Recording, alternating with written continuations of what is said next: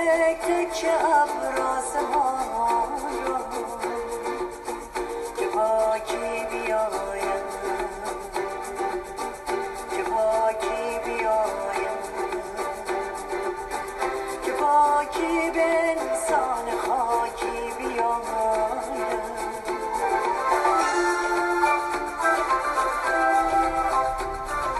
درود بر شما شنوندگان عزیز رادیو نگرش و پادکست های علمی و آموزشی ما در سراسر جهان قبل از هر چیز تسلیتی دارم از طرف خودم و همکاران رادیو نگرش و گروه متخصصان پادکست های علمی و آموزشی به خانواده دوشیزه محسا امینی و خانواده های داغداری که در این دوران سخت عزیزانشان را از دست دادند.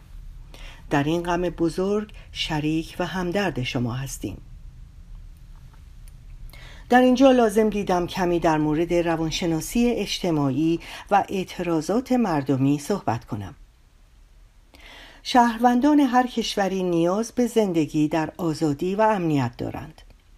این همان نیاز به امنیت که توسط آبراهام مزلو این روانشناس آمریکایی در سلسله مراتب نیازها به عنوان یک نیاز اساسی بشر پذیرفته شده است. نیازهای ایمنی و امنیت دومین لایه در سلسله مراتب مزلو به شمار می آید که شامل امنیت جانی، شغلی، اجتماعی و خانوادگی می باشد هنگامی که نیازهای فیزیولوژیکی یک فرد برآورده شود نیاز به امنیت و ایمنی برجسته می شود. مردم می خواهند نظم و آرامش و امنیت را تجربه کنند که این نیاز ایمنی می تواند توسط خانواده جامعه دستگاه انتظامی و پلیس مدارس کسب و کار و مراقبت های پزشکی برآورده شود. به عنوان مثال داشتن امنیت عاطفی امنیت مالی که شامل اشتغال به کار و رفاه اجتماعی است نظم و قانون رهایی از ترس ثبات اجتماعی سلامت و رفاه مانند ایمنی در برابر حوادث و صدمات است.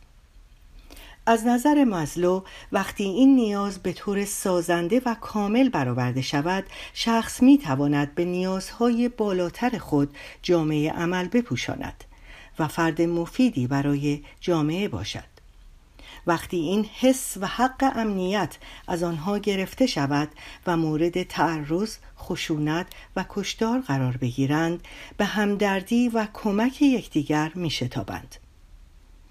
اگر ریشه های روانشناختی رفتار جمعی و تئوری های اجتماعی و گروهی را نظری بیاندازیم بهتر می توانیم دلایل اعتراضات مردم را بشناسیم در واقع تحقیقات روانشناختی که به بررسی و توضیح رفتارهای اجتماعی می پردازد حداقل به عواسط دهه 1800 میلادی برمیگردد. آنچه در بسیاری از این تحقیقات نشان داده و تاریخ بارها و بارها در هر گوشه دنیا به ما نشان داده که اعتراضات نتیجه احساساتی چون ترس، سرخوردگی، درماندگی، نارضایتی از سیستم موجود، نداشتن امنیت و برآورده نشدن خواسته های اجتماعی، اقتصادی، فقر، بیکاری، فساد و ناامیدی می باشد و اغلب فقط یک نفر لازم است که نقطه شروعی برای اقدام جمعی باشد اما عناصر کلیدی برای یک محیط پرتشنج و انفجاری چیست؟ عوامل عاطفی، محیطی، اجتماعی که اعتراضات را ایجاد و تشدید می کنند چه می باشند؟ دلایل بسیاری وجود دارند اما مهمترین آنها عدم اعتماد به دولت یا اقتدار سوء استفاده یا دروغ گفتن به مردم از طرف دولت مردان که باعث وحشت و خشم افراد جامعه می گردد. هنگامی که این احساسات قوی و منفی با هم ترکیب شوند مردم سلب اعتماد می کنند و آماده تغییرات بهتری می شوند. وقتی سیستم های اداری، انتظامی و قضایی مملکت نمی توانند از حق و حقوق شهروندان خود دفاع کنند و حق را به حقدار نمی رسانند، وقتی سیستم انتظامی کشور نتواند امنیت لازم را برای افراد جامعه ایجاد کند وقتی سیستم اقتصادی کشور اختلاف طبقاتی ایجاد کند نارضایتی های مشترک افرادی که در موقعیت های مشابه قرار دارند خواه از نظر مالی، جغرافیایی، سیاسی، جنسیتی و یا هر عامل متحد کننده دیگری که باعث هدف و هویت مشخص و مشترکی بشود افراد جامعه را گرد هم می آورد و پیوند می دهد تا برای هدفی بزرگتر اتحاد و وحدت داشته باشند. از آنجایی که هیچ احساسی برای انسان بدتر از آسیب پذیری و درماندگی نیست این احساسات مشترک به راحتی می توانند مردم را متحد کنند. وقتی احساسات مردم نادیده گرفته می شود خشم و ناامیدی می تواند واکنش های محکمی را تولید کنند. و وقتی دیگران شروع به فریاد زدن می کنند صداها بلندتر می شود و پیامها در یک راستا قرار می گیرند و کارایی بهتری را ایجاد می کنند که از آن در روانشناسی اجتماعی اثر سرایت نیز ذکر شده است.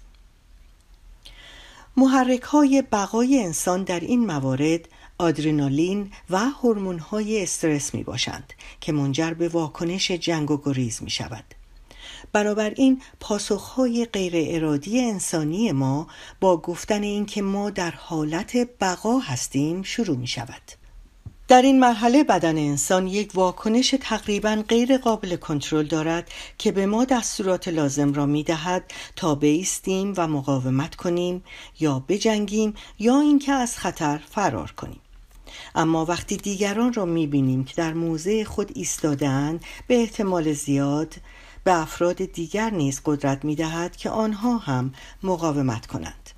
در هر صورت این غریزه غیر قابل انکار انسانی نقش مهمی در تصمیم گیری های فوری ما دارند. ولی آنچه که مسلم است شهروندان نیاز به زندگی در آزادی دارند و حقوق آنها نباید پایمال شود و مورد تعرض و قتل قرار گیرند. حقوق اولیه انسان ها باید رعایت شود. رفتارهای خشونت آمیز از طرف معموران انتظامی و پلیس همیشه از طرف سازمانهای حقوق بشر محکوم شده است و تذکرات لازم در مورد احترام به آزادی و کرامت انسانی داده شده است. ولی وقت آن رسیده که از مرحله آرمانی و شعار احترام به آزادی بیرون بیاییم. و حقیقتا به دنبال حقوق انسانی افراد جامعه به ویژه حقوق زنان باشیم. و این همان چیزی است که مردمان غیور وطنمان با مشارکت و وحدت اجتماعی در سطح خیابانهای ایران شروع کردند تا به ظلم ناحقی و کشدار پایان دهند و تحولات جدیدی برای داشتن آزادی و امنیت برای خود و آینده فرزندان خود ایجاد کنند. با آرزوی احقاق حقوق انسانی برای مردم جهان به ویژه هموطنان عزیزمان